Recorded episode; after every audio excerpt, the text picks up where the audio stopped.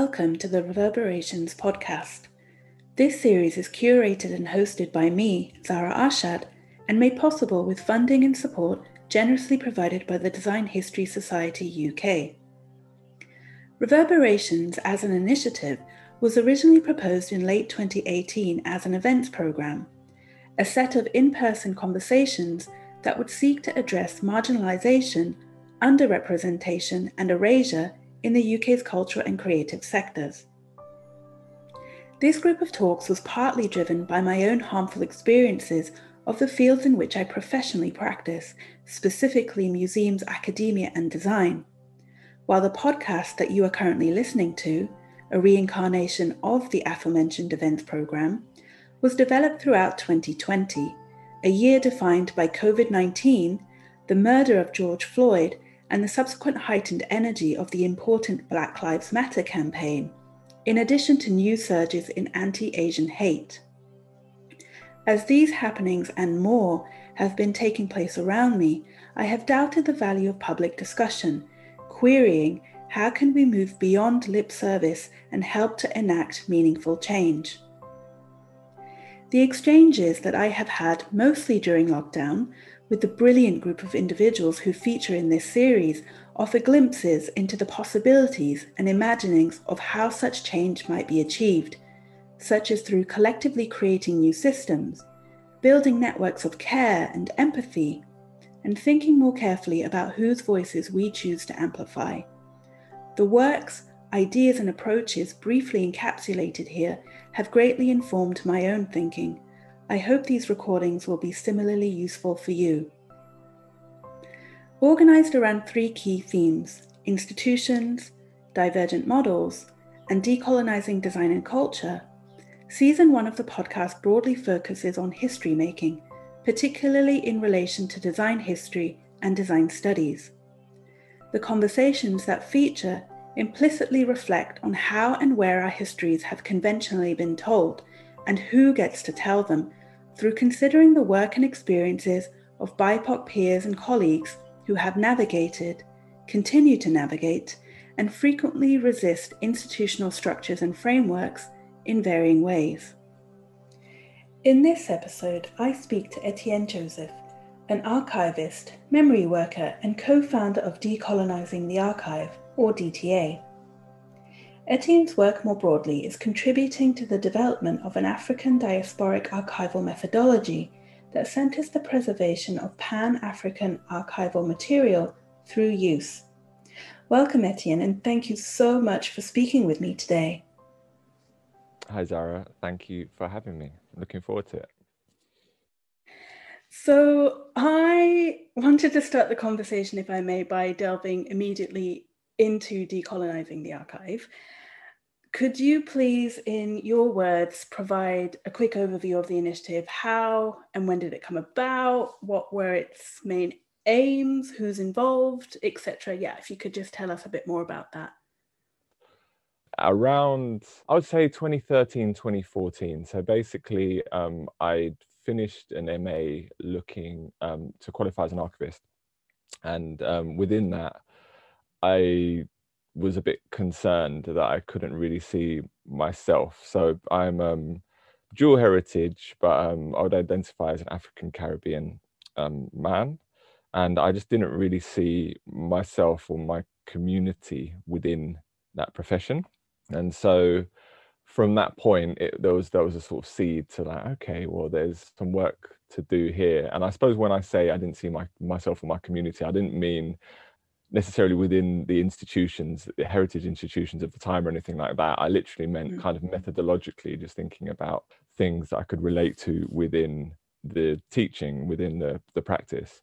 And so there seemed to be work to be done. And so from that point, that was sort of 2013, maybe 2014. And so it really started as almost an experiment in a way, just literally publicly, I suppose, thinking through what a an African heritage or black. There's a lot of work around terminology, so apologies if I interchange between the two. Um, but what a, a black method archival methodology would look like, and really, it started more.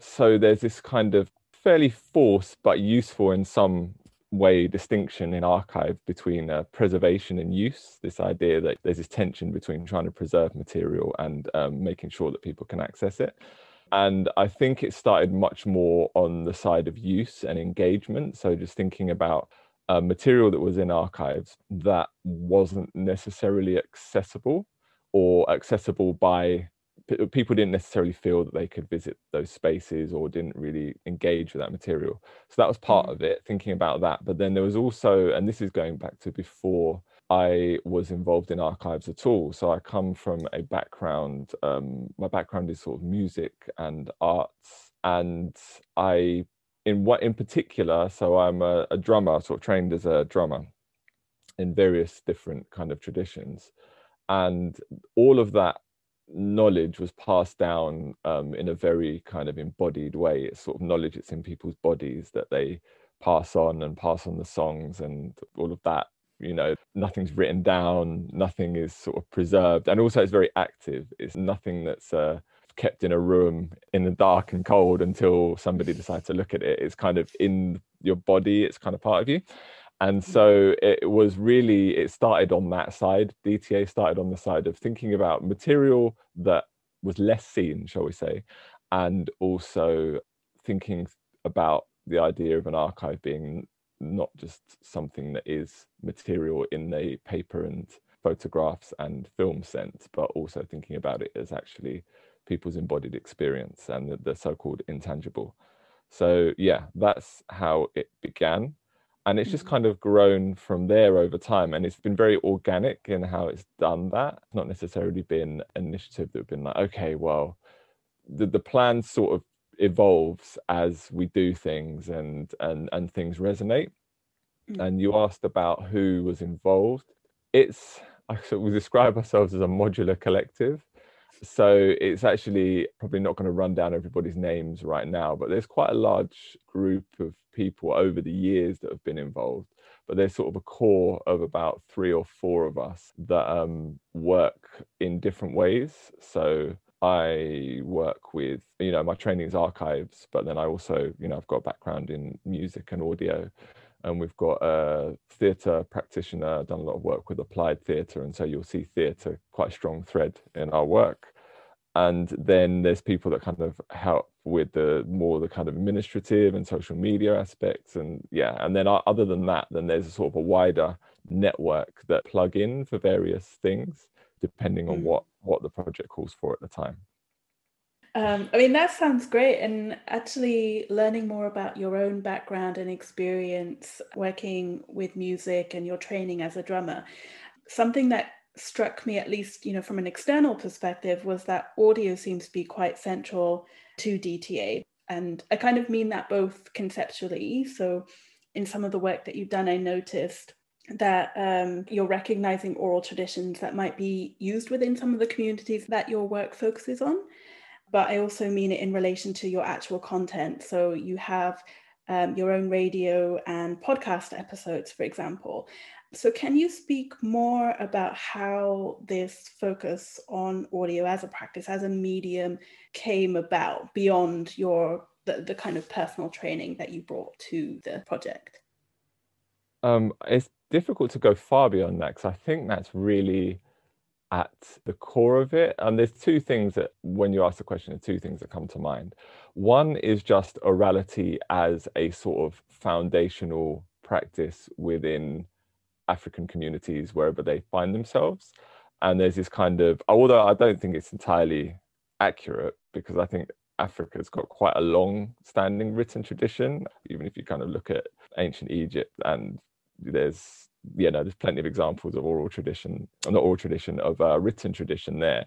And so and and it's not just you know it's not just that part either. There are multiple examples i think of written traditions on on the continent. So i don't think that's necessarily entirely accurate but i think um, oral tradition is a really strong part of the culture. And then also because i'm kind of coming out of a african caribbean context and i think oral tradition is really strong there both in just thinking about storytelling um, both not necessarily in a pub, you know, both privately and in public, there's a kind of uh, oration and oral and orality are really important.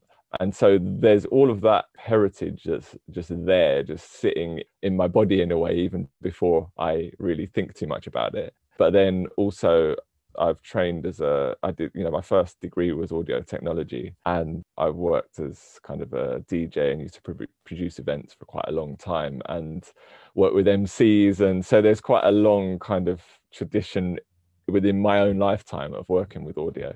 So I think it's just come about because that's what I know in all senses of both in the ancestral and in the in the present. That's just very audio is a very present thing. And then there's uh, the is There's a practical element to that, which is that we we thought about doing radio before any of the pandemic came on.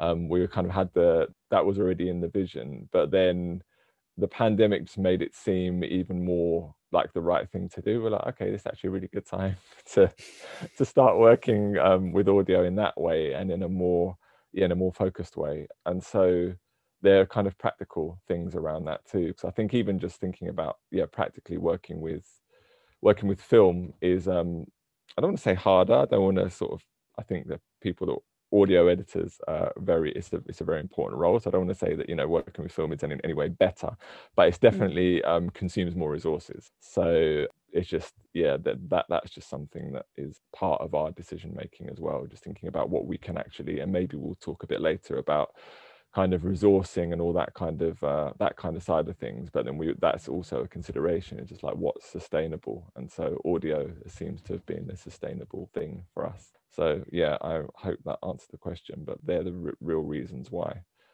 actually sorry there is one more part. Uh, there you know there's other people that um, are involved in the project that are maybe poets or kind of you know or or they they themselves are sort of immersed in their kind of take on an oral tradition. So i think mm. that's also plays into the picture too. So yeah that they're the reasons why really. Yeah it's really interesting to hear how all of these different elements kind of overlap and coalesce um, and I am really interested actually in learning more about the practicalities of maintaining DTA. But before we kind of touch on that, um, I wanted to ask, you know, as you were talking, you know, you mentioned that your first degree was in audio tech, and we've spoken a bit more about, you know, your training in drumming, for example. You've mentioned that you did your master's and that you were looking into archiving. How did you, how and why did you make that transition from working more within audio and music and then moving over to looking at archives? It's an interesting one because it's not something I didn't, you know, when I was 18, I didn't think, yes, I'm going to go and I want to be an archivist. That's my dream. Like, no, that wasn't, that's not really what I was looking at doing.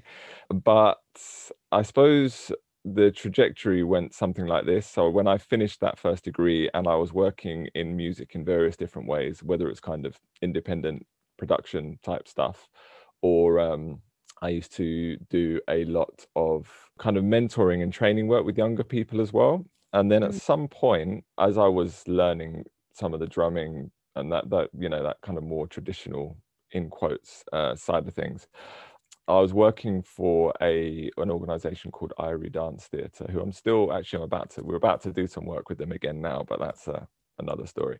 But um, yeah, I was working with them at the time, and they now run a Dance of the African Diaspora degree. And at the time, they were doing a foundation degree course, and I think and running another couple of courses as well. So it's basically a dance school, but they used to be a performing dance company, but then were essentially they were teaching and I was a musician there. And they had said at one point, I think you know, one day we just finished doing some rehearsal for a piece, and they're like, "Oh, we've got this uh, music archive. We think you, you know maybe you'd be interested in having a look at it." And I was like, "Okay, yeah, that sounds that sounds really interesting," because I suppose they knew I was into sound and into um, collecting music and stuff. And it turns out that it wasn't, it wasn't really a music archive. It was more like their kind of company archive, which was most, you know, kind of photographs and papers that relate to you know their actually their history as a performing dance company but I think they just picked up on the fact that I was also interested in history in general and particularly history of uh, African African diaspora. And it just sort of grew from there. So I started looking you know and going through some of that material. And I volunteered for the Black Cultural Archives in Brixton at the time as well. And then a bursary opportunity came up that the National Archives were putting out to study for a career as an archivist and it mm. was just at the time where some of the the community sort of more community focused work i was doing was the the funding was getting pulled back for it a little bit and it was so just like oh actually this might be a good thing to do to give me another avenue to um, pursue things that I enjoy in my life. So mm-hmm. I did that course, and then you know the rest is history, as they say. Um, and that's a pretty bad pun, but I didn't mean it to. um, but yeah, that that's basically what happened. So um, yeah. And you, I mean, you've done, you know, you mentioned work working for the National Archives, but you've also worked for the Hackney Archives, and you had a really rich career thus far.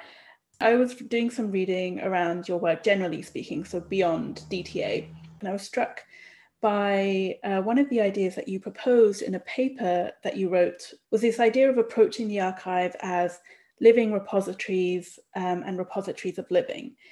Um, and I was really struck by that idea. Can you speak more about this approach? Um, I can. I you presenting the quote back to me, I'm like, oh, did I write that? Oh, yeah, I did write that. uh, so um, really, I, I, just I touched on it in the introduction. Um, uh, it's basically ever since I was training, it was just that sense of there not really being there. Just there was seemed to just be this really sharp distinction. So even before we get to this idea of living, then there mm. there is already a bit of a distinction in the profession between an archive, a library, and a museum.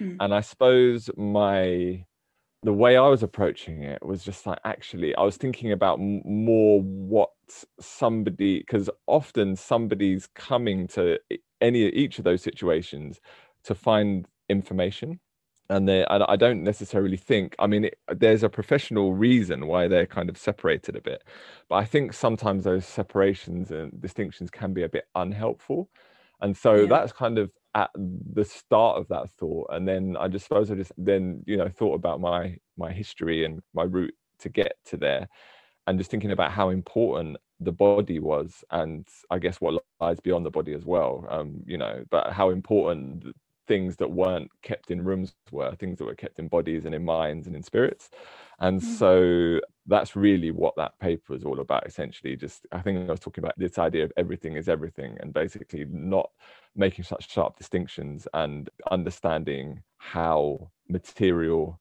and the body and what lies beyond it all kind of intersect and interact. Yeah. So yeah that was really what i was getting at and i think i drew on a couple of because uh, academia does like you to um doesn't like to just talk it likes you to say draw what other theory. people, say what other people said. Yeah. so i did draw on uh, some you know some uh, some some of what other people said um thinking specifically about the Bakongo tradition in Central Africa and also the Kemetic tradition coming out of what is known as ancient Egypt and how their cosmologies kind of talk about this kind of everything being everything and how your life can be recorded in a very ethereal way as well as a very physical way. So yeah, that was what that paper was about. So then how do you start to pull out these kind of more ethereal elements within your kind of archiving work? Does that does um, that then kind of move from being immaterial to more material kind of manifestation? I'm not sure if it's got to the stage where I've I haven't really fully locked that down in a in a methodology. It's just more a way of approaching a situation, I suppose. Right. Um, so even in terms of just before we started this, we were talking about oral history. When you walk into a room with somebody, then there's what you've researched about them, but then there's also thing you know you pick up information about that person just by how the room feels and how they feel and it's just more about how you ac- accounting for that within how you approach anything i suppose so mm. thinking about that in um, in archival terms then it might just be about how i interact with uh, how i approach people about physical stuff how, about material um, just accounting for that kind of unspoken information that's around them and around me and i know it sounds really this sounds a bit vague so i don't know how to pin it down because it's quite hard to pin down because i think by its nature it's quite vague but it's just i suppose it's about just recognizing that stuff within an encounter i suppose mm. and how material operates on those levels so even you know very physical stuff like uh, w- when we've done work with traditional archives and then there's a there's a lot going on emotionally and in terms of affect and there's a lot going on at different levels of that experience. And mm. so hmm. it's just about being aware of that i suppose. So that's as far as it's got. I don't think we've codified it more than that. Um, but it's it's present basically. That's really interesting actually. Like what kind of preconceptions do you as a researcher carry with you when you kind of go into a situation you know you mentioned oral histories so when you kind of enter a space intending to conduct an oral history and just maybe stepping back and being more aware, as you say, of different forms of knowledge, if I can kind of not even paraphrase what you're saying, but um, maybe reinterpret what you're saying. I think that, yeah, I think that's a really interesting point. Um, but my next question was going to be Do you have a physical version of your archive? And so I, I'm not really sure if this is applicable or if, if there's not, are there plans to build a physical iteration of it? So where do you kind of see DTA going in the future? So you you're picking up on the vibes. You must have been. Uh, you, we're we're in the same place because it's very applicable, and the reason it is is that um, we never set out particularly to store material. It was mm. much more about engaging. It was about experience, basically. It was about experiencing material and creating potentials for experience. But then through doing that, you amass stuff. It just happens as a as a sort of um, which is how archives work as as a kind of uh, you know side effect of doing things. Then you create uh, this stuff that's an evidence of you having done the thing. And so, because we've been going for um, a little while now, then we're at sort of at the point where we're like, okay, yeah, we've got an archive now of just the evidence of the stuff that we've done. And so we are thinking through that. I mean, obviously, I'm an archivist by profession as well. So it's not something that I haven't thought through mm. at the beginning or at least at the early stages of, you know, the possibility of us having stuff and what we're going to do with it but now it's becoming a bit more like okay we actually do need to take some more concrete steps to deal with it. Possibly because of resources to some degree. A lot of our evidence is digital so a lot mm. of our thinking around what to do with this because i mean digital stuff is still physical i'd, I'd say but um, it's just a different type of physicality. But um, a lot of our thinking is around what we're going to do with that digital stuff. But then what's quite interesting is that um, I've been in a couple of situations recently, just outside of DTA, where the digital has not been particularly reliable as a as a long term store of information, and so we're kind of mm-hmm. both looking at digital preservation as a thing that we need to act on beyond because at the moment we've kind of replicated what we have in a few different places. And so you know if one goes down then we've got another kind of thing um, the information is fairly structured but then beyond that we haven't really done much. And you know i don't know how much you're engaged or your listeners are engaged with digital preservation as an archival discipline but there you know it's quite a lot more involved than what i've just described. So we're like very rudimentary early stages of that. But then also thinking through um, we've got all of this, and this is funny because it's like a contradiction, but it kind of isn't. Because um, going back to that paper, that thing about everything was everything, that's kind of what I'm saying. We are also looking at transcribing a lot of the shows that we've done for the station, and also just thinking about ways that we can actually make more tangible some of the things that are slightly less tangible because different things have different uses and it was it would be quite useful both from a preservation standpoint and also thinking about maybe how to um, then repurpose those things in other ways it might be it would be quite useful to have transcriptions and have these things maybe printed out and kind of stored in a very physical way so mm-hmm. yeah we're thinking through all of that at the moment um, and have started to act on it but it's we're also still doing a lot of the doing and I think most people that are involved, particularly in the arts, will you know that they've often got really rich archives, but also often haven't had that much time to spend on doing them, like sorting yeah. them out properly because they're too busy um, actually doing the work and there's not enough time and resource to think about the other bit. And we're sort of in that stage but then at the same time as an archivist i can't really not do it it would be pretty bad so um, i'm i'm definitely still uh, we're definitely still working towards a more stable legacy i suppose um, and actually, that kind of really nicely brings me to another aspect of DTA that I wanted to briefly discuss with you.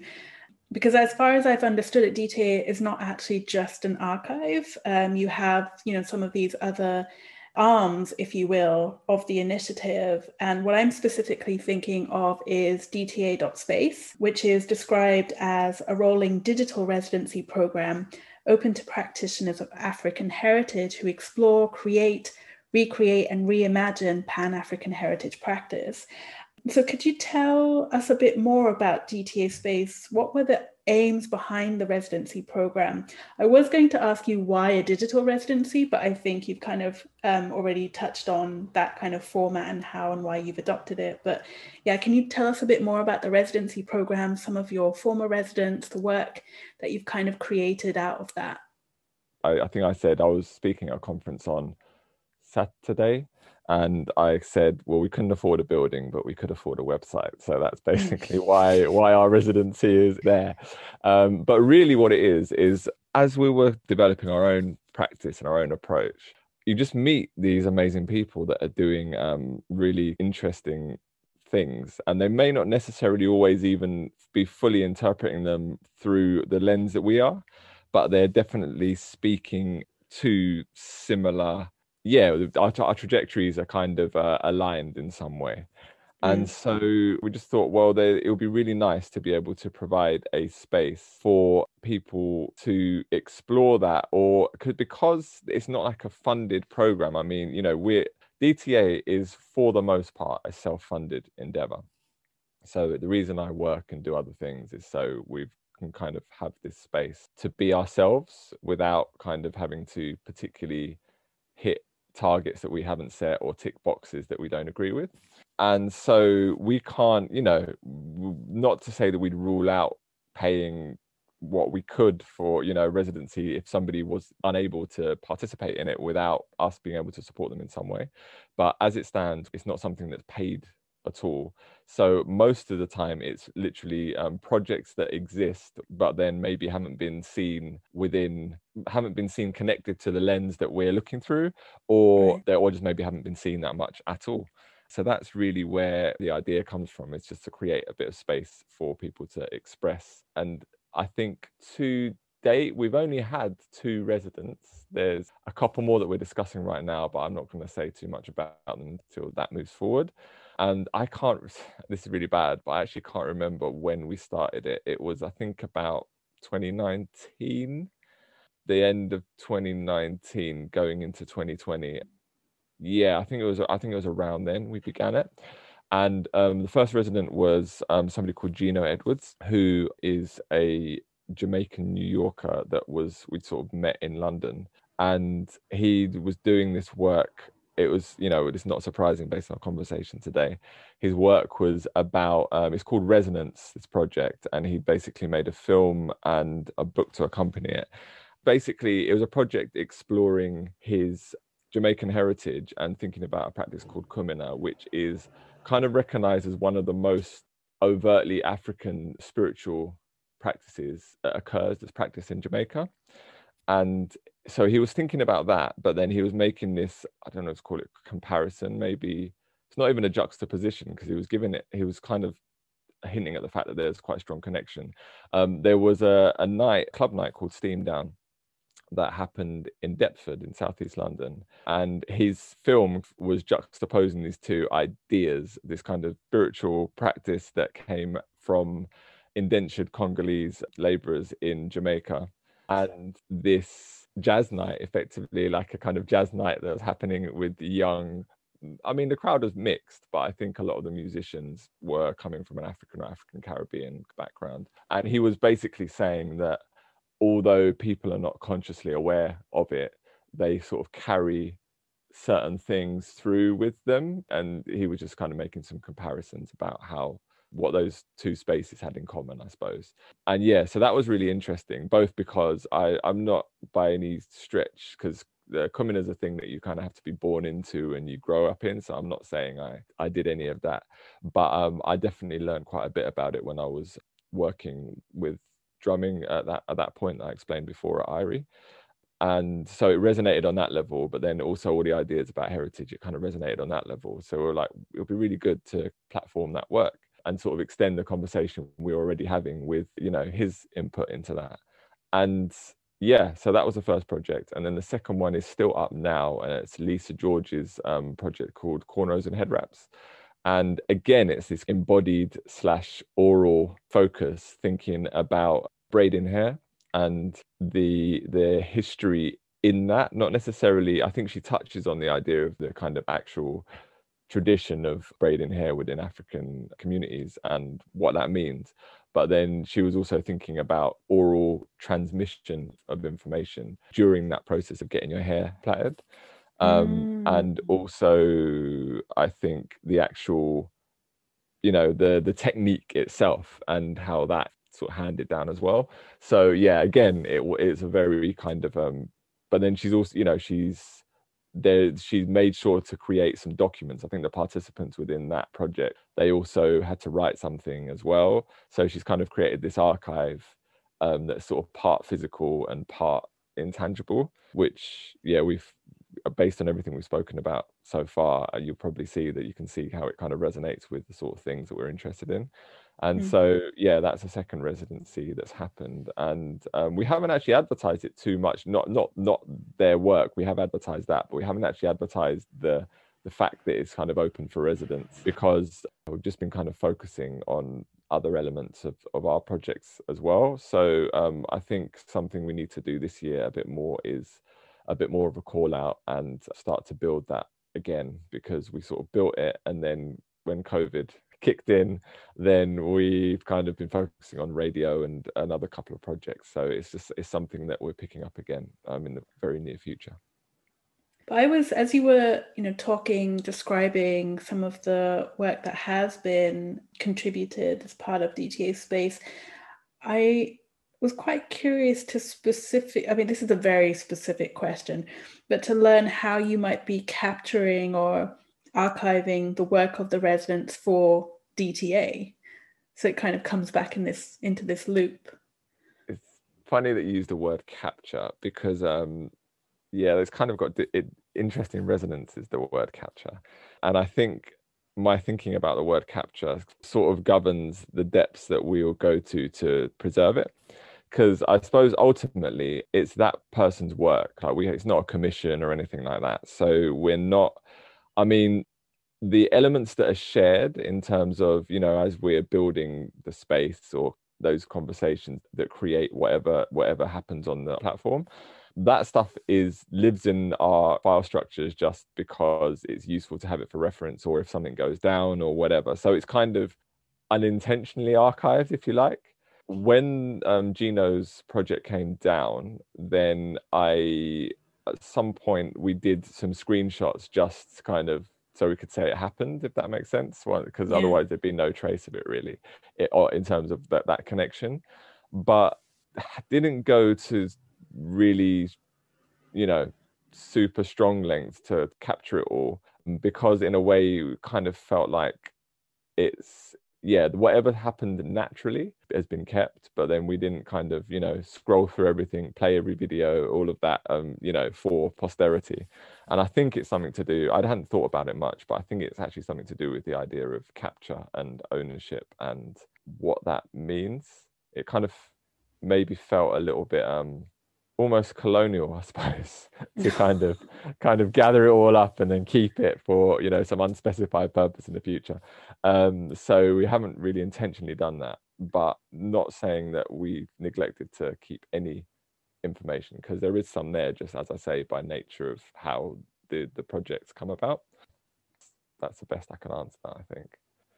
I was thinking at this point, maybe I could pick up on, you know, something that we mentioned earlier on in the conversation, um, the practicalities of running an initiative like DTA. So you have other work that you engage with alongside this initiative. How do you keep something like this sustainable? How do you kind of keep it long term or, or make this a long lasting effort? And I kind of mean this from the perspective of sourcing funding um, to even finding the time and the energy to maintain DTA. So, how do you kind of go about negotiating all of that? It's really difficult.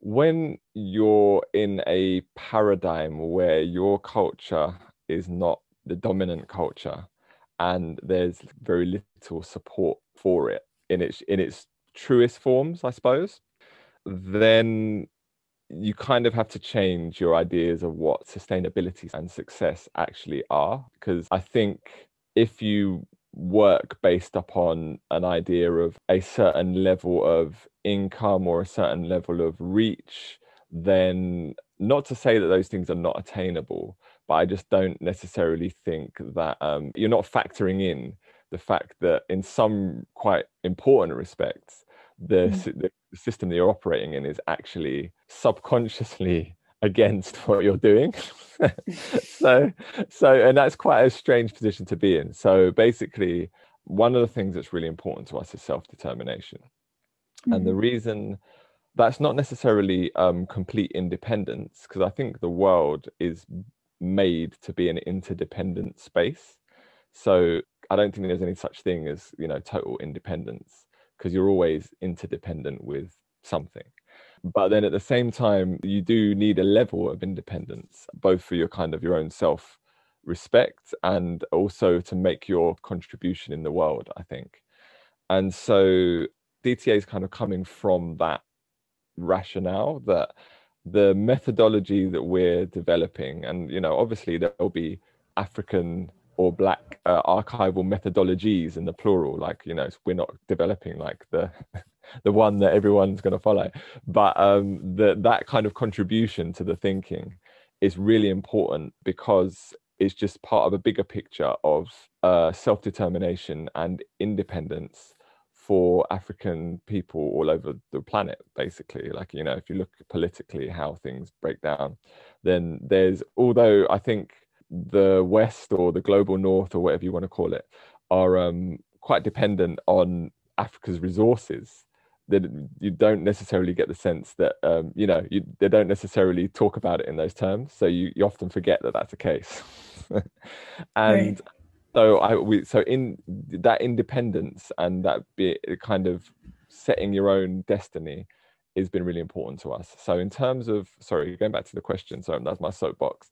So, um, so getting back to the question of sustainability, I think for us it's difficult because we want to preserve a level of in, independence, and so, um, and we had you know part of our research into other parts, you know, other projects we've been involved in. You kind of come across all this material in the archives of black-led organisations gone by that depended on funding to exist, and then you know the tides changed and the funding went and then they no longer existed. And i'm sure those people went on to do other things but we just didn't really want to just didn't see that as a as a useful model. So in very specific terms we do have applied for funding in the past for certain things. Try um, as much as possible to make it funding that we can sleep at night accepting. That's quite equitable and we don't have to make massive compromises um, but that's not the found you know we're not an organization that's like oh we can't fund this project so therefore we can't do it. It's very much like well okay well how how can we do it? We could fund it this way or we could do it another way. And so we're always balancing those things depending on the projects we're working on. So there's elements like so the, for example the radio is totally you know it's not funded at all. And you know running running that is you know it, it doesn't it's not free let's put it like that. So we have to you know invest in certain things um, just because either we think they're important or we think that over time they could build into something else. But then there's other things that funds appear for people or, or, or institutions pop up and say oh you know there's this thing maybe we could do this. And then once we've kind of analyzed it and make sure that it's not too yeah not going to upset us or anybody else too much, then we can move forward with that. But it is very much a case by case. so in, in terms of answer to your question, whether it's sustainable or how to make it sustainable, I think it's as precarious as being a person of African heritage in the UK in 2021 is. That's what that's as that. So then there's a spectrum of precariousness that we live on, and our organization reflects where we are as a community in terms of what what, what we need to do in order to survive and um, move forward. Wow, thank you very much. I think that was really insightful and a great way actually to to end the podcast. Thank you so much for sharing your stories, for sharing your thoughts with me today. I'm really excited to see where you'll take DTA in the future and good luck with the initiative as well. Thank you. Thanks very much. And I'm really looking forward to hearing um, the other con- contributors as well. So, yeah, thanks for uh, inviting us to the project. Thank you for listening. If you have enjoyed the episode, please subscribe, rate, and review us on iTunes, Spotify, or whatever platform it is that you use to access your podcasts. This will help other listeners to find us. With special thanks to Davinia Gregory, Ellie Michaela Young, and Megha Rajguru for their continued support and guidance. Jenna Alsop for editing season one of the Reverberations podcast and Claire O'Mahony, Chair of the UK Design History Society, for championing this work.